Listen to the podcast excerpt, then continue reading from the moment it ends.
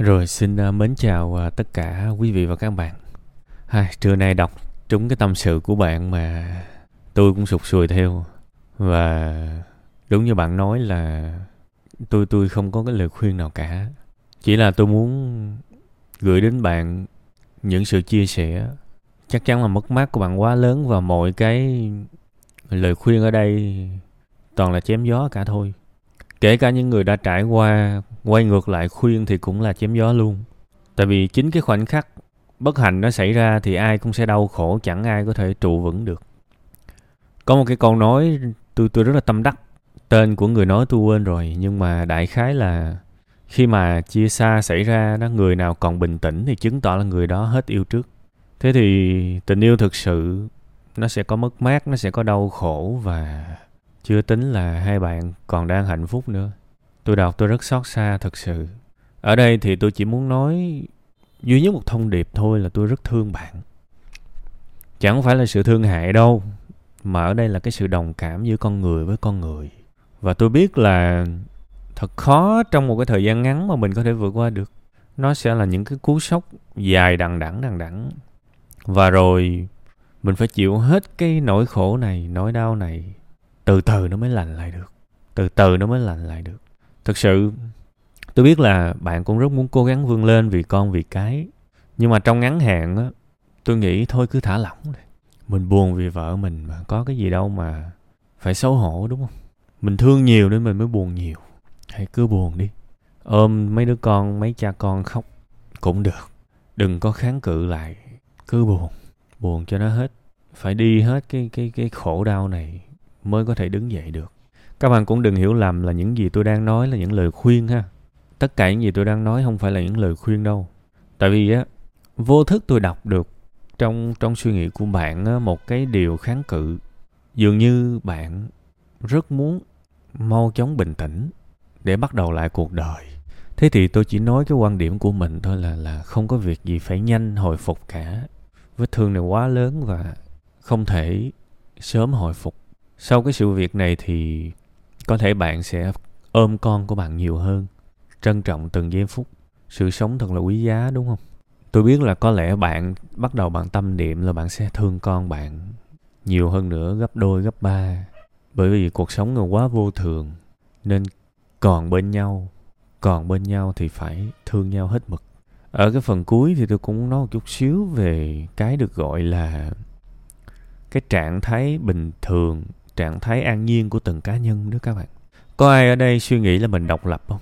Có ai ở đây suy nghĩ là mình là mình không? Có ai ở đây suy nghĩ tôi tạo ra vận mệnh của mình không? Tôi tạo ra trí óc, mọi thứ tự lập của mình không? Thực ra chẳng có đâu các bạn. Chúng ta là tổng hợp của sự hiện diện của rất nhiều người.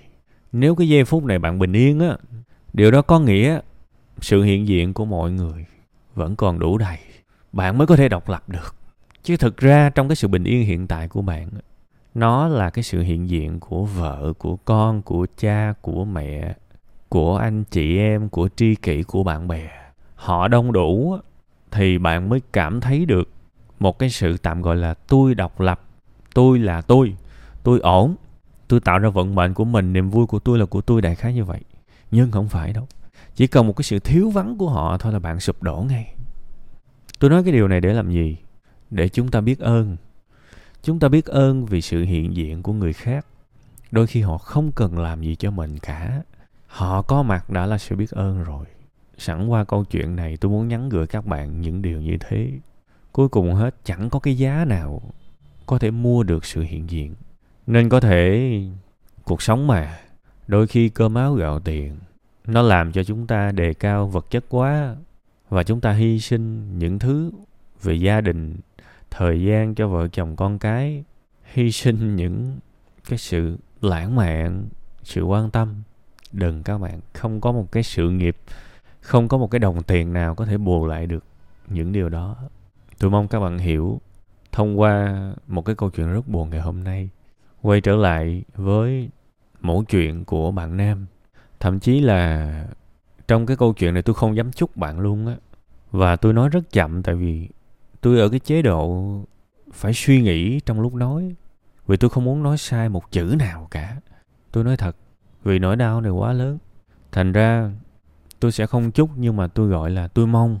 Tôi mong bạn sẽ dũng cảm để buồn, không xấu hổ khi mình buồn.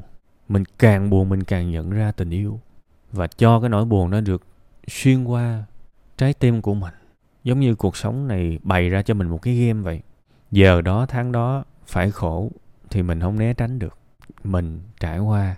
Rồi đến một lúc mình chấp nhận sống cùng với nó, đương đầu với nó, thì sẽ có một khoảnh khắc mình nhận ra là ok, buồn đủ rồi, quay trở lại cuộc sống thôi.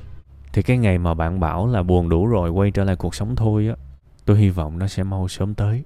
Cái mong thứ hai là tôi mong bạn sẽ thương con bạn nhiều hơn nữa.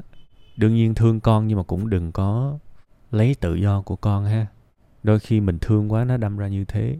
Nhưng mà tôi tôi biết là sau cái đợt này bạn sẽ thương con bạn rất nhiều. Và thứ ba đôi khi chúng ta có thể giao tiếp với nhau ở cái tầng spirit ấy, có nghĩa là cái tầng tâm linh ấy. cái này khó hiểu ha nhưng mà mình có thể suy nghĩ theo cái hướng là thể xác của vợ bạn không còn.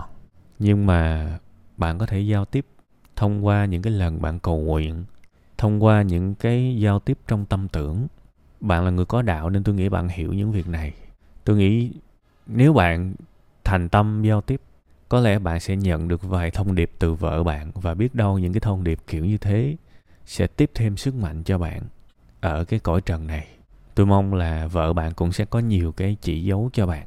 Chắc chắn là cô ta sẽ thương bạn và cho bạn những cái dấu chỉ, ha.